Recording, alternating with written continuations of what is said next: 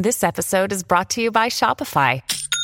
Forget the frustration of picking commerce platforms when you switch your business to Shopify, the global commerce platform that supercharges your selling wherever you sell. With Shopify, you'll harness the same intuitive features, trusted apps, and powerful analytics used by the world's leading brands. Sign up today for your $1 per month trial period at shopify.com slash tech, all lowercase. That's shopify.com slash tech. You're listening to the Dustin Gold Standard on Paine.tv. Ladies and gentlemen, welcome back to the Dustin Gold Standard. You are listening to Paine.tv slash gold, and I am Dustin Gold. All right, folks, I want to show you uh, something quite interesting here. You know, so we got through the circular economy and uh, I think that was really good. I think you have an understanding of that. We talked about the silver lining. At the beginning of the show, I started going through a bunch of dates with you. I'm connecting a lot of dots right now on really when technocracy started to take hold. And right now, I'm really focusing in and around the, I mean, obviously, this whole technology boom came out of the industrial era, the industrial revolution. And so we're going to eventually get back to that. Civil War was involved. 1913, big year, Federal Reserve, IRS, income tax. But I'm focusing right now on the uh, presidency of Franklin Roosevelt and the New Deal and the introduction of the Social Security number.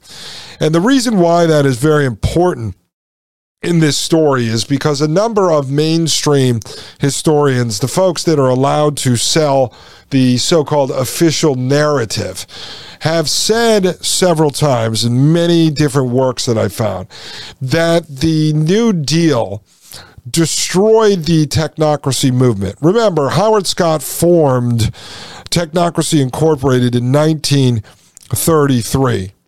The New Deal really picks up from 33 to 39, 1933 to 1939. So, right at the beginning of when the New Deal starts to be implemented is when Howard Scott forms uh, Technocracy Incorporated. All right. And then if you go back, like I said, Howard Scott 1919 to 1921 is when he runs the Technical Alliance. 1932, he has Committee on Technocracy. 1933, uh, Technocracy Incorporated. And so they say that the New Deal really fizzled out the technocracy movement, uh, which Howard Scott ran Technocracy Incorporated until he died in 1970. But the argument that I think I'll be able to make is that technocracy did not end because of the policies that FDR offered in the New Deal. Remember, Great Depression runs 1929 to 1939, and then the World War II kicks off 1939. So, as they say, FDR's New Deal helps to resolve some of the problems of the Great Depression and therefore there was no need for this utopian technocracy. But what I can argue is that technocracy actually was embedded into the New Deal. And so I started doing research on Franklin Roosevelt. This stuff is not ready for prime time yet, folks. I have so many pieces to put together, but sometimes I want to show you the way that I do my work and how I do my research. So I find this really good article on independent.org. And this is Independent Institute. And it says FDR, the man, the leader, the legacy.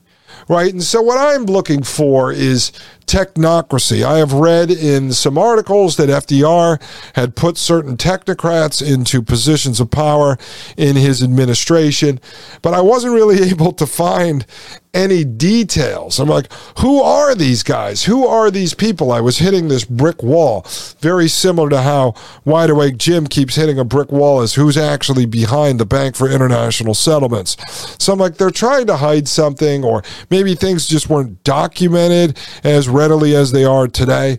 So I'm digging and digging and digging. This is long, folks. This is a very, very long article. It breaks it all down. I'm eventually going to read this whole thing. Uh, I've watched documentaries and read some books on FDR uh, back in the days when I was interested uh, more in just regular American history, different periods throughout America. So, anyway, I'm going through this document and I start searching. And so what we find here is uh, what's called the brain trust. And so let me just read you a little piece from this really quickly. This is under a section which is part seven, Governor uh, Roosevelt, 1928 to 1932. So this is as he's getting ready to uh, run for office, okay? And so let me see real quick here. We're going to go down to this section. And what we have, folks, sorry about that for the video audience. I know it's jumping all over the place. But anyway, it says, uh, what was his economic program for the nation? To help him with ideas, Roosevelt turned to the academic world. A professor from Columbia University. All right. Now, Columbia University, we know, continually keeps coming up with technocracy because Howard Scott, the founder of Technocracy Inc., ran the original technocracy movement out of Columbia. Uh, Technical Alliance, which he had 1919 to 1921, that was focusing on that energy survey, that was run out of Columbia University. And we also know that there is Rockefeller money behind Columbia University. So it says right here a professor from Columbia University, Raymond Moley, was brought to his attention talking about Roosevelt. The two men hit it off, and Moley assembled a group from Columbia that came to be known as the Brain Trust. They were all eager beaver reformers to one degree or another. The most radical was economist Rexford Guy Tugwell who entertained many rare, uh, rather curious notions for a basic transformation of the American system. Roosevelt was now ready to deliver a major address on subduing the Depression. It became known as the Forgotten Man's Speech and would provoke a savage retort from Al Smith. All right. So let's just go through this for a second. Rexford Guy Tugwell. No, Guy Tugwell is not a X-rated movie star, although that's a pretty good name. Guy Tugwell. All right. So all right, folks, that's it. That's the X rated stuff for this show. Now I have to label the show explicit. I said I wasn't going to do that. All right, so anyway. You've got Roosevelt here, 1928 to 1932. He's gearing up for his presidential run. And so he's going to tackle the issues of the Great Depression.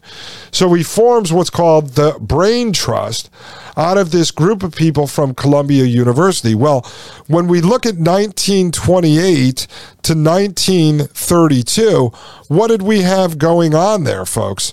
From 1928 to 1932, we had Howard Scott and the scientists and engineers inside of Columbia University working out of what was the uh, the Committee on Technocracy and then the Technical Alliance. I'm sorry, the uh, Technocracy Incorporated grew out of 1932 into 1933. Now, I will tell you something quite interesting. From 1921 to 1928, from 21, that is when Howard Scott's first project, the tech. Uh, the Technocracy Alliance or the Technical Alliance supposedly ended. And then he didn't start the Committee on Technocracy until 1932. So there's an 11 year gap on two of his technocracy projects. So I've been trying to figure out where that 11 year gap was. Who was this part of? And who ended up on this so called brain trust there in Franklin Roosevelt's um, team that was helping build up the New Deal ideas, folks? All right, so let me just look right here. I go down further in this article. It says Since he seemed destined to become the next president, Roosevelt came under growing pressure to stake out a distinctive philosophical position for himself. This he attempted to do in April in a 10 minute radio speech. The talk was written for him by Raymond Moley, the Columbia professor who had gathered FDR's first brain trust and had acted as its unofficial chairman. Moley chose him as his theme, uh, as his theme, the forgotten man. Okay, so this is a history of where this comes from. All right. Now, let me show you what I found here. I go further down in this. I, again, I haven't read everything, but I see no group was filled with more excitement or had a greater appetite for power than those quintessential New Dealers, the Brain Trust, right? So we find out that the Brain Trust comes up with the New Deal, and the Brain Trust comes out of uh, Columbia University. Goes on to say the impact of those erstwhile professors, first assembled by Raymond Moley for the 1932 campaign, could be discerned in most of the new legislation and in its overall collectivist thrust right? So the professors here, first assembled by this Moley guy for the Brain Trust, could be discerned in most of the new legislation and its overall collectivist thrust, right? So these guys helped create this new deal that's this collectivist idea. Well, we're looking now at this guy named Rexford Tugwell. And this section is Rexford Tugwell and Making America Over the most prominent of the brain trusters, and the man often considered the chief ideologist of the first New Deal, roughly 1933 to 1934. Well, folks, what happened in 1933, 1934? Well, we know that Howard Scott sets up Technocracy Incorporated in 1933, and they begin publishing all those documents, including the Technocracy Study Guide, Introduction to Technocracy, what I call the founding documents of technocracy, although it went back to 1919 and the ideas and ideology came from even before that. But let's just focus on this time period. So this is the most prominent of the brain trusters and the man often considered the chief ideologist of the first New Deal was Rexford Guy Tugwell.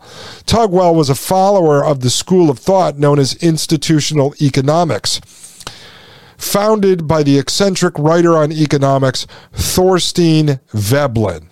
All right? So it says right here Tugwell was a follower of the school of thought known as institutional economics, founded by the eccentric writer on economics, Thorstein Veblen. If that name rings a bell to you, good, because Thorstein Veblen was the one who wrote a lot of the ideas behind technocracy that were then absorbed by Howard Scott, who knew Thorstein Veblen. Howard Scott being the founder of the technocracy movement. All right. So you've got Rexford Tugwell, who's following Thorstein Veblen, who Howard Scott also followed Thorstein Veblen. Do you understand? All right. Let that sink in. It says his official position, this is talking about Tugwell, was Assistant Secretary of Agriculture, that is, second in command to Henry A. Wallace, but his influence and empire building extended far beyond that. In more ways than one, Tugwell is reminiscent of Ellsworth Toohey in Ayn Rand's great novel, The Fountainhead. All right, folks, let that sing in for a minute. I'm just doing this. I'm showing you how I do my research and what we are looking into here at the Dustin Gold Standard, trying to find the origins of when technocracy began to be embedded inside of our government and grow into the culture of technology that we live under today. Folks, I'll be right back. This is Dustin Gold with the Dustin Gold Standard right here on paine.tv slash gold. You're listening to the Dustin Gold Standard on Paine.tv. Join the discussion at Paine.tv slash gold. You're listening to the Dustin Gold Standard on Paine.tv. Ladies and gentlemen, welcome back to the Dustin Gold Standard. I am Dustin Gold, and you are listening to Paine.tv slash gold. Folks, if you like this content, if you want to support this research, go over to Paine.tv slash gold and join us.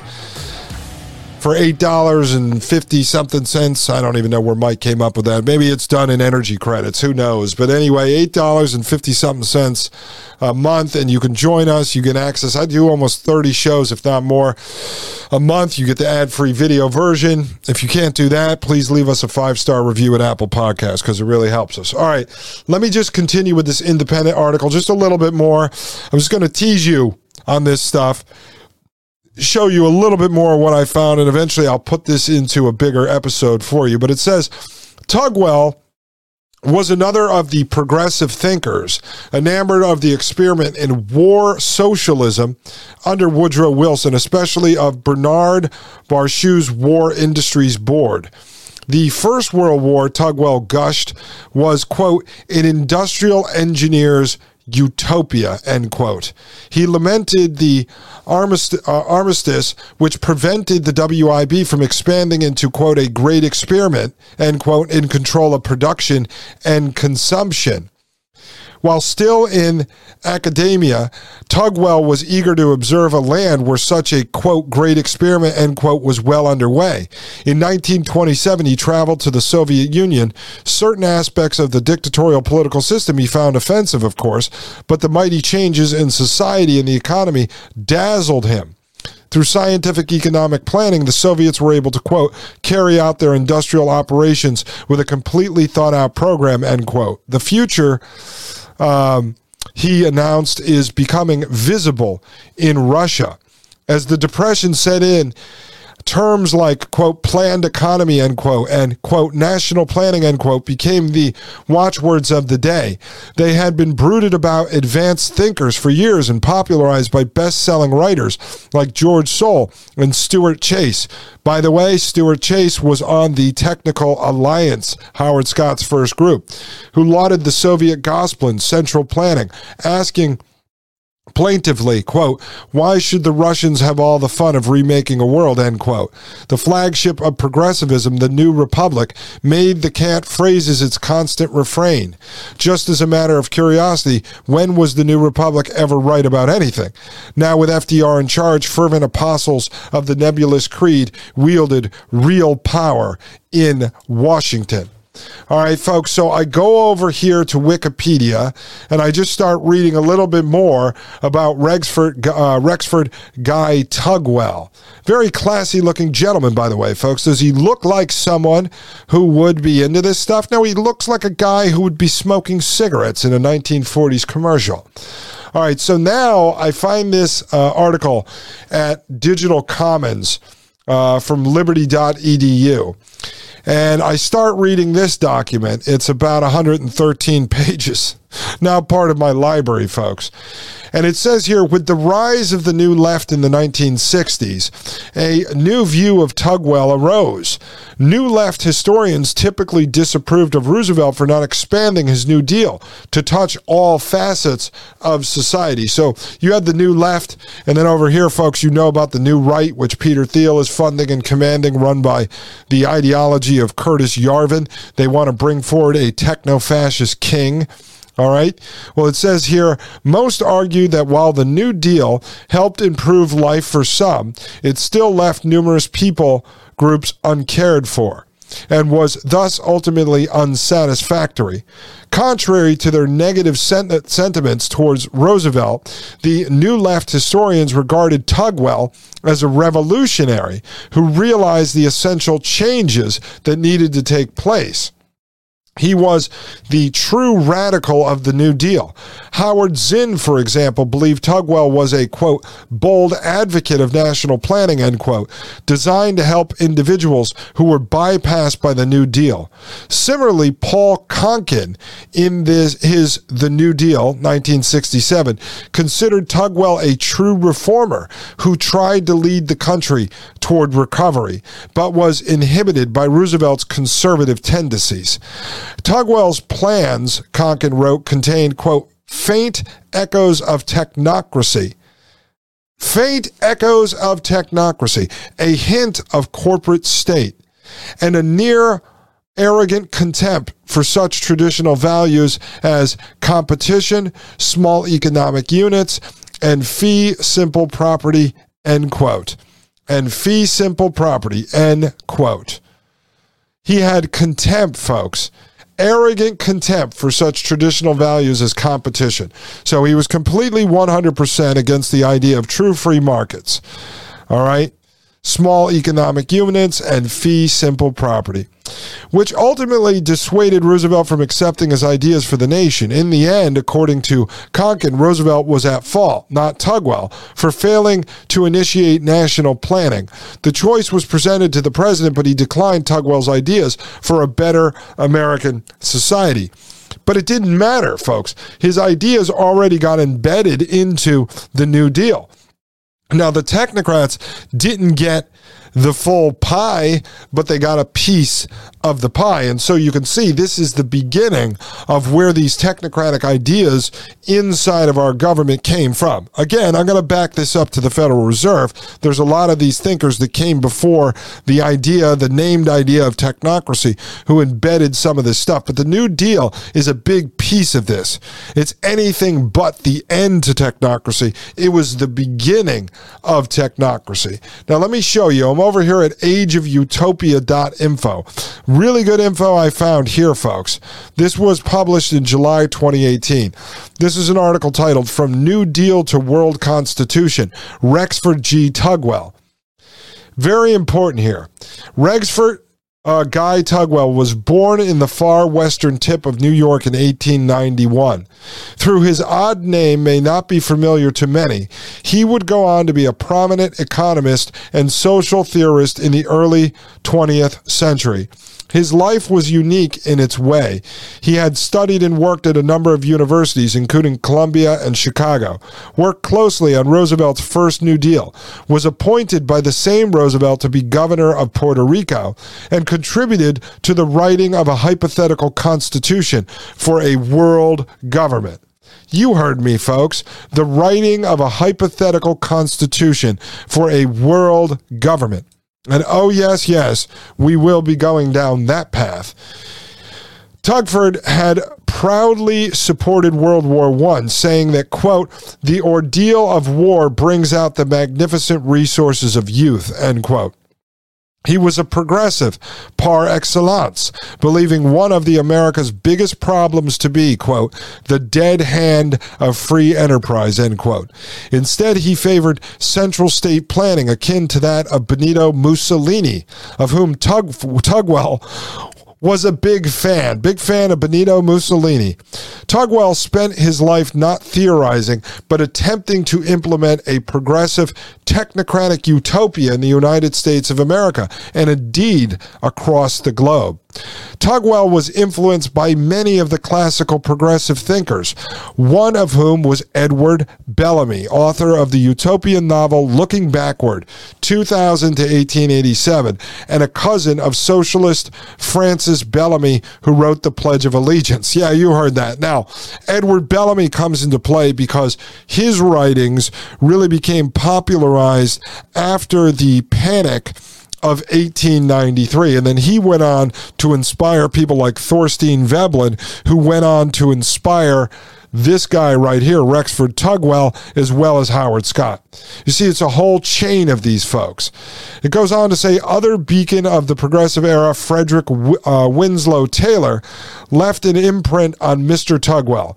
Taylor, after whom the hyper efficient philosophy of Taylorism is named, believe firmly that in this industrial era, humans must be made to work as if they themselves were machines to Taylor, Bellamy and Tugwell's scientific management of society was one of the highest ideals humankind could strive for. Important as all of these philosopher, uh, these philosophical influences might have been, Tugwell was, after all, an economist. In this regard, his two biggest influences seem to have been Scott Nearing and Simon Patten. Both of these men advocated for an entirely new, centrally and scientifically planned economy, focusing focusing primarily on the efficient functioning of the social machine rather than on the individual. Running parallel to this philosophy was the fact that both men, as was so with many progressives of the day, were committed eugenicists. All right, ladies and gentlemen, do you see what we have stumbled upon here, folks? We have all of these folks into the idea of socially engineering society, turning it into a social machine. You have them tied into the progressives. You have them tied into eugenics which we're going to eventually get into maybe on the next show. But I am going to untangle this crazy world of Rexford Tugwell. We now know he had a major influence on FDR and the New Deal. We know that he grows out of the technocratic movement coming out of Columbia University. As I've stated over the last few shows, ladies and gentlemen, this is not a constitutional republic. You were living under a technocracy. You just don't realize it yet. This is why, as we wrap up, and this is the last time you'll hear me talk about it, I don't vote why the election is a fraud. Because we are operating under a country that runs as a technocracy, not as a constitutional republic. And these people were able to pull it off without you casting one ballot for the technocracy and without them firing one bullet at you. Folks, they embedded themselves into the bureaucracy. They changed the culture. They socially engineered all of us into this system. It is all around us. It wraps around us. And the one thing that they were wrong about, this shithole we live in, I apologize for the curse word. This shithole we live in is far from a utopia. Ladies and gentlemen, I'll be back tomorrow. This is Dustin Gold with the Dustin Gold Standard right here on paine.tv slash gold. The Matrix is a computer generated dream world built to keep us under control in order to change a human being. You're listening to the Dustin Gold Standard on Paine.tv. Join the discussion at Paine.tv slash gold.